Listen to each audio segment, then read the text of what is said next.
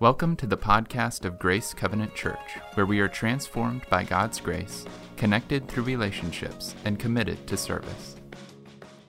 Meaningless, meaningless, says the teacher. Everything is meaningless, utterly meaningless.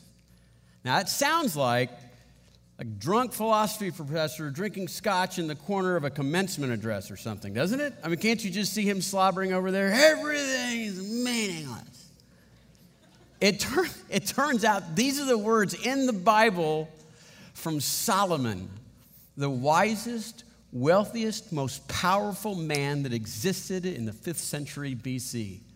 He wrote a book called Ecclesiastes. We're going to spend six weeks this summer studying it together. I am very excited about this. I, um, I've been waiting for years to teach this. I felt like I needed to be 50 or so or above to teach it, and I've arrived at at least 50 and I'm starting to grasp what this book means. And Solomon has this experience. The reason he's able to write these words that are raw and irreverent and they are daring, they, he's coming after us. He's coming after us. Before Jack Nicholson ever said, you know, you can't handle the truth, he was writing this book, Solomon. And his problem is, he lived too long and he thought too deeply. He, he, he saw a lot of funerals. He saw good funerals, he saw bad funerals. He saw, he saw wealth come and wealth go. He saw innocence lost. He saw evil people win. He saw so many things because he lived long. And then he kept taking these walks. He kept thinking about the meaning and the purpose of life. And it rattled him. And he had, he had luxury to be able to explore the vast avenues of choices that we have before us to try to find meaning. And so he, and he did that. And he, and he, wanted to, he wanted to find that meaning. And so this, is, this book is like this cage fight of intellectual interrogation about what matters and what doesn't. It's a fantastic book. It, it spares no one. If you think because you follow Christ, you'll be spared from this book, he's coming after you, and you might not be able to handle the truth.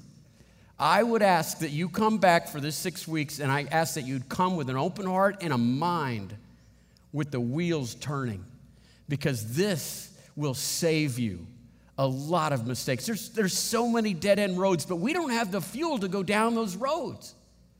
But Solomon did.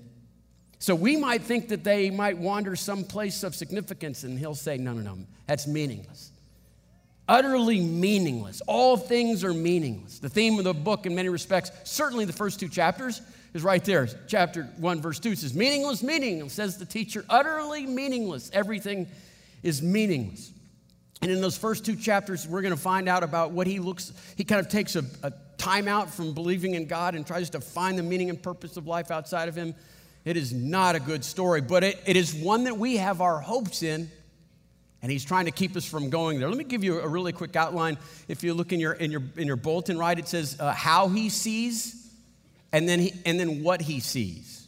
Okay? What the teacher sees, or how the teacher sees, and then what he actually sees. So let's look at how, the reason I, I, said how he sees is because you need to look at like his perspective that I just mentioned, that in the first two chapters, that he's going to, he's going to uh, as thematically look at verse 3, he says, what, what, what do people gain from all their labors which they toil under the sun? That, that's a loaded set of words, each helping us understand how Solomon is seeing life. First one is this under the sun. It's used 30 times in this book and nowhere else in the Old Testament. And this is, this is a book that says what would happen if there were no God. There was no God in the world, here's how to see life. And so he's looking at life. Uh, under the sun means created things. If all you can use is, is created things that are, by definition, temporal, not eternal, then how come there's still something nagging me? Solomon is in that trap that all human beings are in because we are cursed, blessed, whatever, with this wanting more out of life. You know, something's missing. And yet, he keeps trying to find how to fill that missingness. And so, and also, the, the, what's also great about this verse, it says, uh, What do people gain? When, we, when it says in your Bible, vanity of vanities, meaningless, meaningless, whatever those, the words that might be, futility, sometimes they'll say. There's so many different definitions for that, but this, ver- this verse is a key to understanding what it means when it says vanity vanities or meaningless, meaningless. What does it profit? What does a person gain? That's a financial term and he wants us to consider that like in our souls. What does it gain at the end of the day, after all of the funerals, in a thousand, ten thousand years from now? What do you have to show for anything? Under the sun, what do you have to gain for it? A New Testament um, verse that would nicely uh, work with this one would be uh, the one that you might be familiar with in Mark chapter 8. What does it profit a man to gain the whole world? The word profit would be a Greek version of this Hebrew word. What does it profit a man to gain the whole world if it costs him his soul? What do you have left over? What, what good comes from that? It's, it's not a negative thing, it's just like what, what counts? Who cares? What difference does any of this make? So that's how he's looking at life, trying to figure out if there's profit using just temporal things. And now we're going to look at what the teacher sees. Let me give you an outline so that you'll understand what he's doing in the, these first two chapters. That'd be helpful. Uh, so, this is what he's looking at. The first one that he's looking at is here's what I learned. He'll make a summary statement, the first nine or 11 verses there, or four through 11, rather. And then, and then he's going to say, Look, I'm going to show you what I did so that you'll know I came to this conclusion with a, you know, a significant effort on my part. I came to this conclusion, and here's what I did. I mean, he's going to look at four things that he pursued. And then finally, he's going to hopefully give us some advice so to, to head us off and to save us some time. But first, let's look at what he learned. And here's what he learned that life is fleeting, life is passing. It is here, it is gone. And, and look at where it says in verse 4 generations of people come and generations of people go, but the earth remains forever. And then he starts just telling, he's just making observations. Excuse me. He makes these observations and he says, You know what? Wait a minute. Uh, the sun rises, the sun sets. He's looking at the four elements. You know, the wind blows, the waters come down from the mountains through the streams into the ocean, and then they get refilled. And this cycles have the, the rocks. Well, the rocks are there. You know, earth, wind, fire, and rain. They're always there. And yet the generations come the generations go, and look at verse 11. No one remembers the former generations, and even those yet to come in the future, oh, they're not going to be remembered by those who follow them. Your generation will come, we'll have all these funerals, and then the people will forget about the funerals, and then you'll be forgotten. 30 days, 40 days after we put you in the ground, there will be a handful of people that remember you for two years. And then they die. And he, what he's saying, he's, he's kind of mocking this idea that we'll, we think we'll be remembered, and the world says, Really? You seem so brief to me. We look at the waves at the ocean and go, Well, look how short that wave is. And the ocean looks back and says, You're telling me?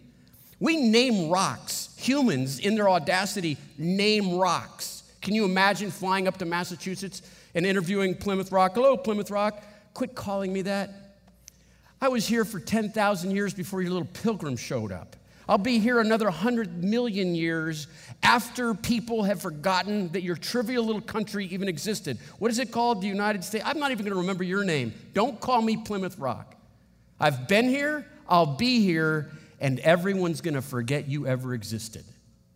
That's what Solomon's saying. It's a pretty difficult thing to stomach. That you will die and you'll be forgotten very soon. And, so, and, and here's how he comes to that conclusion. He tries to, he tries to like maximize and leverage every possible aspect of finding meaning and purpose in life. Maybe he could survive the rock, and that's what he's, he says, look at the way that I lived. Look at the way that I lived. He, and he starts off pursuing four different things because there's this hunger inside of his soul, and it can't be satisfied for some reason. It's like we, we He's, he's, he's trying to be the man. If there was ever a man, this is the man. And he spent some time giving his resume. If there's ever a man that could find the key that could unlock this mystery in life, it is this man, Solomon. And I'll, I'll read you some verses and I'll tell you the history behind it, referencing other parts in the Bible, because he is committed to finding the meaning and the purpose of life under the sun. The first thing he pursues is wisdom. Well, that's a good place to start. I, am going to get, I'm going to grow in wisdom and understanding. Verse 17, and I applied myself to the understanding of wisdom. But I learned in the end of the day that this too is chasing the wind. It's, you can't, can't chase the wind. He went to college, and then he went to grad school, and then he went worked on a doctoral degree, and then he did postdoctoral stuff. And he wasn't just he wasn't going to school so that he could do something else. He went for wis- to find meaning and purpose, wisdom's sake. Look at what happened in verse 18. He says, For much wisdom comes much sorrow. The more knowledge, the more grief. He took the classes, the classes made him think deeply, and the deeper he thought, the more he realized there is nothing of value. It's vanity, it's meaningless. Do you know people that go to school for some, you know, college or graduate school, and they're not going, again, they're not going so they can get a degree so that they can go to work and do some other distraction, but they're actually going for meaning. And so it doesn't happen in undergrad, of course not. And so they go to graduate school and then they get a doctorate and then they're working on postdoctoral issues and they're and you and there's so so many of them are the most miserable, cynical, lost people I have ever known because they, they because their hope, their hope is in somebody in Boston. Yeah, I'm gonna, I'm gonna serve as an intern or something, as teaching assistant for somebody in Boston. No, it's not working there. I'll go to England, go to London. There's some schools there. Paris. Oh, I got, now I'm gonna find the existential meaning of life. And they just wander their whole lives looking, and Solomon says, You won't find it. You still haven't found what you're looking for. Something's missing. It can't be found in the academies. And so he says, Fine, okay, well, I'll just go on. I'll pursue pleasure instead of wisdom. And this guy, I, he can go to 11, okay? This guy goes to 11. Look at verse, uh, chapter 2, verse 3. This is in your Bibles, by the way. First, I tried cheering myself up with wine. You know? How much wine do you think it, it takes to satisfy the longings of an eternal soul, there's not enough wine. But he, listen, he gave it his fraternity try. He goes on this binge of pleasure seeking, this like the ultimate toga party. And he, he does not shy away from every extravagant expression of pleasure and food and wine and women. And it just goes, it's an all in commitment to hedonism if you look if you look in 1 kings chapter 4 you can read about this one party that he threw that i think took almost a month long. And scholars have done they don't know how many people were there but they did the math on in light of how many cattle and sheep they were killing in light of how much the measurements of wine was being brought to this event there had to have been 30 to 40,000 people at this long running event all the while, it says, if you look closely at the text, it'll say that, that he was studying what was happening. And he found that there was still something more. That was something missing. He hadn't found what he was looking for. And so and he got, you know, he hung over. That's what he ended up getting from that. And so he says, okay, okay, if the academy's not going to help me and the frat party it won't help me, then I'm going to just collect stuff. I'm going to get things I'm gonna, I'm gonna amass wealth. And again, this guy, you don't know people like him. You don't. I mean, and it's, it's subtle, but it, it says, I overlooked great projects, I built houses. Okay, it's, again, you, you have to look at other passages like in 1 Kings chapter 10 when he says, I built houses. For example, his own house. It, took, it wasn't a house, it was a palace. And, and it took 13 years to build. Can you be, just imagine being married to him and say, honey, I'm pregnant. Great, let's build a house with a nursery, okay? You know, your son moves into his bedroom, he's in eighth grade. 13 years, it must be a pretty nice place. Oh, people came to tour this thing from Egypt. And uh, that's the main house. Of course, he had the house in the forest. You, do you know people that have a house in the forest of Lebanon? You probably don't. And then one of his wives is the, uh, the daughter of Pharaoh. So you can bet that place was nice. But look, I know you probably know people that have a main house and they have a house in the mountains and a house at the beach. Solomon is a king. He built cities. It says in First Kings, he built six cities where he would roll up in his chariot and cut a ribbon and assign a mayor and get back in the chariot and go off to the next mall opening, some balloons to fill up. So he built cities. He was, and you know what he said? He said, he said, I, I don't see much in that. And so he, so he made them beautiful. So we keep reading. He made them beautiful. I made gardens and parks, and I planted all kinds of fruit trees in them. I made reservoirs to water the growth of the flourishing trees. I bought male and female slaves. Of course you did. And then I bred humans. I love that. I mean, I mean, he was breeding horses, he was, but he, now I'm going to breed humans. I also owned more herds and flocks than anyone in Jerusalem ever before. So he's keeping score with a bank, and that's their bank is how many herd cattle you have. I amassed silver and gold for myself and the treasures of the kings and provinces. 1 Kings chapter 10, 27 says that silver was so common it was like rocks in Jerusalem. It had lost its value because it was so plentiful. They didn't have vaults big enough for his gold. Yeah, he's collecting stuff. Here's my favorite part because I like, anyway, I acquired men and women singers.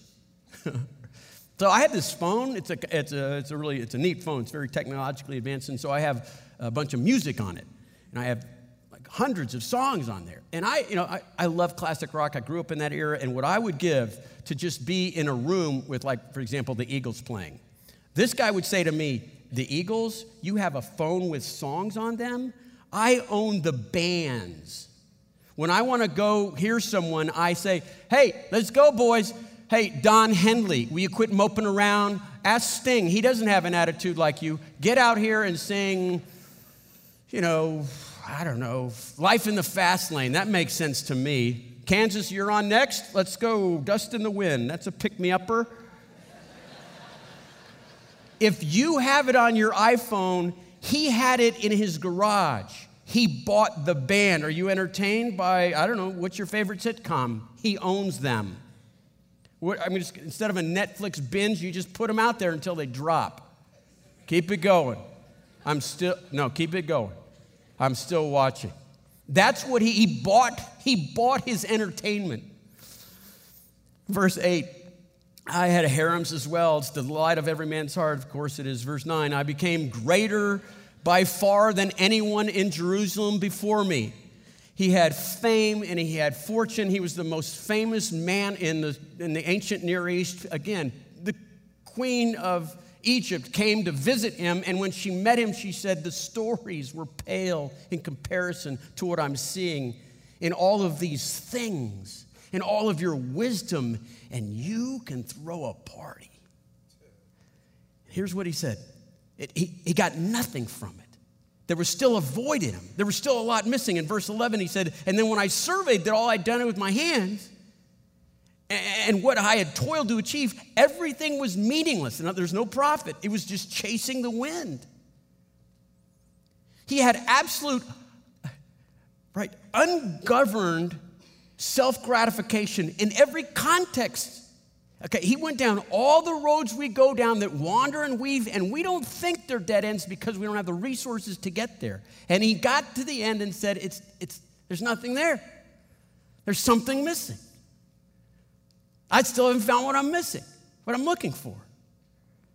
Here's what I liken it to. I, have seen this on television. You might have too. Um, the dog races, right? And so there's these gorgeous greyhounds, right? And they've got to get them to race as fast as they can around a pretty big track. And so what they do is they put a little rabbit on the inside rail.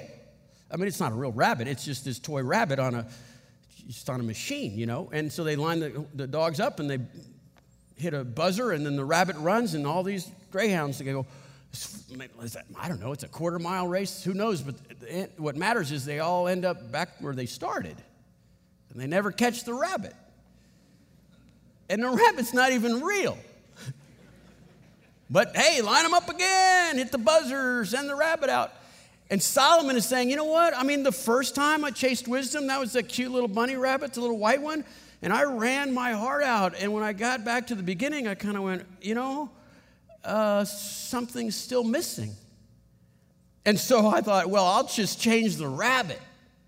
You know, I'll put a little brown rabbit out there, and uh, the buzzer goes off, and I chased it around, and and the hedonism, and, and that didn't work either. And so, if I could just put a calico rabbit, maybe that's the solution to the problem. Did I tell you it's not even a real rabbit?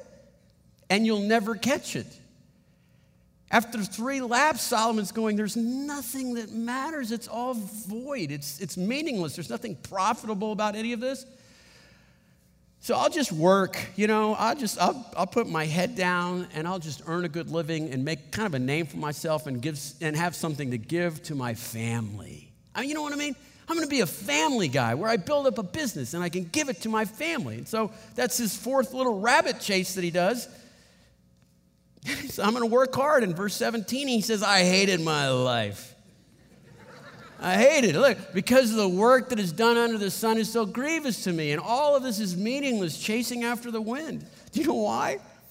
Because as he got older and older, and his company got bigger and bigger, and he had the vastness of his kingdom, he looked at his children and said, I don't know if these are the people I want to leave this company to. And it was true because within maybe a year after leaving the kingdom to his son, Rehoboam, there was a civil war and the countries were uh, vulnerable and then soon attacked. And here's what he says He sees it coming in verse 18. I'll read it and then you'll catch it later on. He says, I hated the things that I toiled under the sun because I must leave them to one who comes after me and who knows, who knows whether he will have be a wise man or a fool and yet he will have control over all the work into which I had poured all of my effort and skill under the sun for many years. It's all just meaningless. So my heart began to despair all over for the toilsome labor that I'd done under the sun. And here, verse 22 What do people get with all of their toil and anxious striving, which is what they labor under the sun? All the days of their work and their grief and their pain. Even at night, their minds are restless, they do not rest they are meaningless. I started in the, right in the basement as the delivery boy. I was the first one there. I was the last one to leave. I was working 50 to 75 hours a week. I worked my way to the top. I started my own company. We named it after me. We go international, IPO. We make it big time, and then I give it to a child that wrecks it in, within, a, within weeks after my funeral. What difference did any of that make?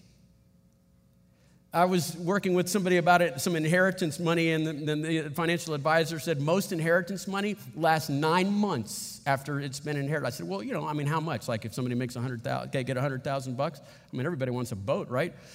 And he said, yeah, it's interesting. They do. That's the first thing they buy is a boat. And and he said, no, no, no, it doesn't matter how much. If people get ten thousand dollars or twenty million dollars, it's the average. It's all gone in nine months.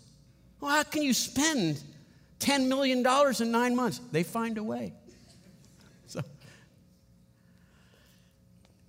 uh, if, if, you were the, if you were the CEO of Blockbuster Video, would you be bragging about that?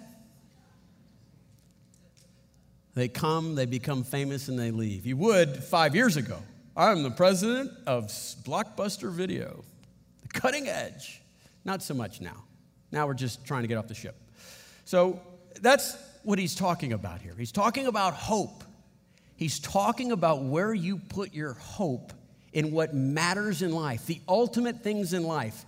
And he said most of these things that he's talking about are mere distractions for you and I. Pascal wrote many of his thoughts were about how we stay amused and distracted from having a very intense, thoughtful walk about what life is really all about. And this man, he pondered these things.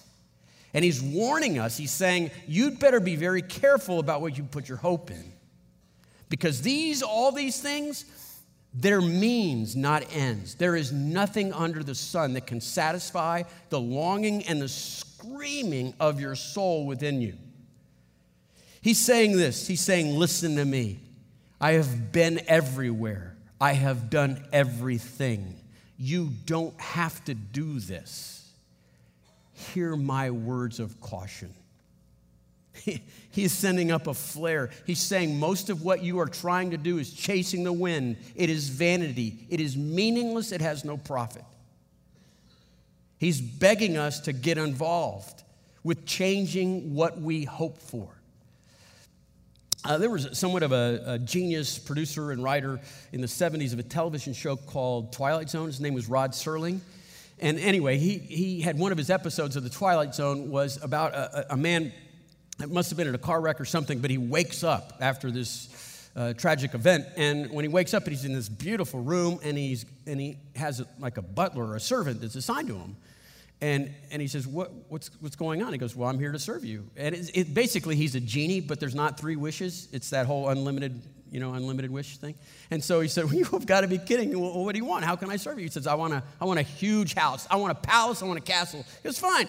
Is 15 rooms enough? Sure, 15 rooms, 17 bathrooms, view of the Alps. Boing, pop, it's there, right? And so, is that all? He goes, Well, uh, I'm kind of a car guy. List the cars. Pop, a whole garage filled with cars. He says, uh, Let's see the world together. So he takes his genie and he sees the world and kind of felt lonely after that and says, I want somebody to spend time with. Just one? Well, maybe more than one. And poof, he's got some uh, friends and acquaintances and a couple wives, maybe. Who knows? I mean, that's how the story rolls out. He wants food, lavish food. I want all the food I can eat or drink. But what's happening in the story, when he starts off, he's pretty excited about where he is. But you can see the degradation of his enthusiasm. And towards the end, he's kind of demented. And, and finally, you know, the servant walks up. He goes, What, what are we going to do today? And he says, I can't, I can't take it anymore. I, I can't stand this. I'd rather be in hell than here. And the servant says, You are in hell. This is hell. You get everything you want, but nothing you need forever. It's all meaningless. Meaningless. That's what you get. That's what Solomon learned. That's what he lived. He did what we hope to do, and that's what keeps us going. And then he comes back and says, No, look, this is what you need to learn from all of this. And you can't find it here. The first two chapters are about living outside of God's world, and the rest of the chapters, well, they're about living inside of God's experience, but it's still, it's not fair. It doesn't make sense, and he's going to come after us. But let me tell you what he, how he concludes. He says, Look, you've got, I'll just go to the end of the book. And I'll tell you how to, how to just get through the next day. He says, When all has been done, now that all has been heard, here's the conclusion on the matter. Okay? Here's the sum total of all my wasted years. This is the last scratch of my autobiography. This is it. Write this down and save yourselves decades. He says this Fear God, keep his commandments, for this is the duty of all mankind. You can't get it here. So just fear God, love Him, see His awesomeness, and tremble, and just obey Him. There's a lot of joy in the obedience. Augustine said, right? Augustine, St. Augustine, a little bit, a lot like Solomon, okay? Somewhat of a pirate in his days, kind of a philanderer, played the field with the girls, was from a somewhat affluent background, did whatever he felt like doing, and, just, and then he realized he was just haunted in his diary. He's haunted. And he, he wrote this in his autobiography. He says, The Lord has, has uh, made us restless until we find rest in thee. Lord, you have made my soul restless until I find rest in thee. Look, you need to understand kind of holistically what the Bible says about some of the things we've talked about. It's not, the Bible's not against wisdom. This book and other books will say pursue wisdom. It's better to be smart than dumb. It's not against enjoying yourself. In this book and other books, it says live your life and enjoy the, the, the beauties of the pleasures of life in the boundaries of God that keeps your soul safe. Guard your heart. It's the wellspring of your life. It says enjoy producing things and buying stuff and having stuff. Make sure the stuff doesn't have you. And how do you know? Well, how generous are you? Can you give stuff away lavishly so that you can prove that you don't, You aren't under its power, it's under your power. It loves for you to work in the context of the way God made you and enjoy a great job. All of that is good. But those are means, not ends. Those will not fill this empty void. This, it will not shut this thing up that's chirping inside of you, wanting more. Those are rabbits running around an oval track. These are distractions, nothing more. You will die and you will be forgotten. And it's going to happen sooner than you ever thought. And if you grasp that, it's freeing. And the sooner you grasp it, the better you'll be, the sooner you'll be free, and the better you'll be free. Like I, somebody came to me between services, and, and he's an older guy. He's been in a, in a similar business uh, for, uh, for a long period of time. He's about my age, and, and he said, two times this year, men that were above me that I worked for have gotten death certificates. They found out they were going to die and they were extremely wealthy and successful men. I mean, one of them, of course, when he was starting his, his uh, steep descent, traded in his wife on a newer model, bought some cars, started trading racehorses, the whole thing. Then he got his notice two months. Both men said the same thing. They said, I'm going back to the last time I was happy. 30 years ago with my first wife. She's a Christian She'll take me back. She's going to let me die at her house. 30 years of chasing the wind. Solomon, that man, if he were here, if he were sitting on this stage, if he were lying in his hospice bed, he'd say, Don't waste your life chasing rabbits around an oval track. They're not real. You'll never catch them. Some of you need to seriously wake up. You think you're the exception if you had that bonus, if you had another zip code, if only more people knew about your intelligence, you think it would work for you, right? I mean, how many of us are walking around with this Miley Cyrus value? Oh, I'll never do that. I mean, not, not like she was the first one, but she's the poster child today. Solomon's telling you, what are you chasing? Chasing fake rabbits around an oval track? Really? Where is your hope? Could you be forgotten, ignored, impoverished, not feeling pleasurable things, but be settled? You can. You have to leave a lot of other hope behind. Look, let's just could you do this for me? Could you just, could you, would you um, humor me and uh, just bow your head and close your eyes a little bit? Let's just kind of, let's think about this. Let's think about this. Hospice is an organization that they will serve you when you find out that you have less than two to three months to live. And they will give you a quiet little bed. You might have seen it. It's a quiet little bed in a quiet little room. And then that room will start nagging you. Would you please put yourself in that bed right now? There is a hospice bed for you. I hope you get to enjoy your death. It's the only one you get. When you're there in that bed and you're still sober, will you have a lot of regrets? Will you have trophies on the wall of rabbits you almost caught? Are you going to have a view of your car in the driveway of the hospital? I think, I think today, I think today is a day that God brought you to this church to say, what are you doing and why? What are you chasing? Where is your hope? Because Solomon would love to grab you, just grab you both ears and look in you and say, It's all meaningless. Meaningless. It's utterly meaningless. Everything is meaningless under the sun. At the end of the day, fear God. You know what to do. Just call it like it is. The stuff you do, the things you desire, the hopes you have, they're stupid. Stop with the distractions. Get on this other road. That's what Solomon would say to you. He's crying from this book Don't live my life, live God's life for you.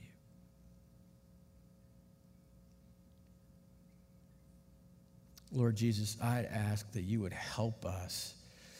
There's so many of us in this room right now, and we've just been chasing rabbits. And we might be followers of Jesus Christ, but only if you're leading to success or pleasure or fame or whatever. Lord, I'd ask that you would sober us up, that we would handle this truth, that we can't find meaning here. Lord Jesus, I would ask that your spirit would just nag us, haunt us, have us hate the things that are temporal, that are petty.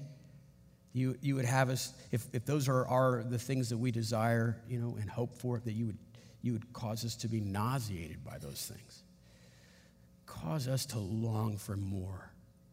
Let us be haunted like he was haunted. We'd be searching for something more we'd see that in our lives maybe something's missing and that you would help us find that solution. We pray this in Jesus' holy name. Amen. For more information about grace, visit our website at grace360.org.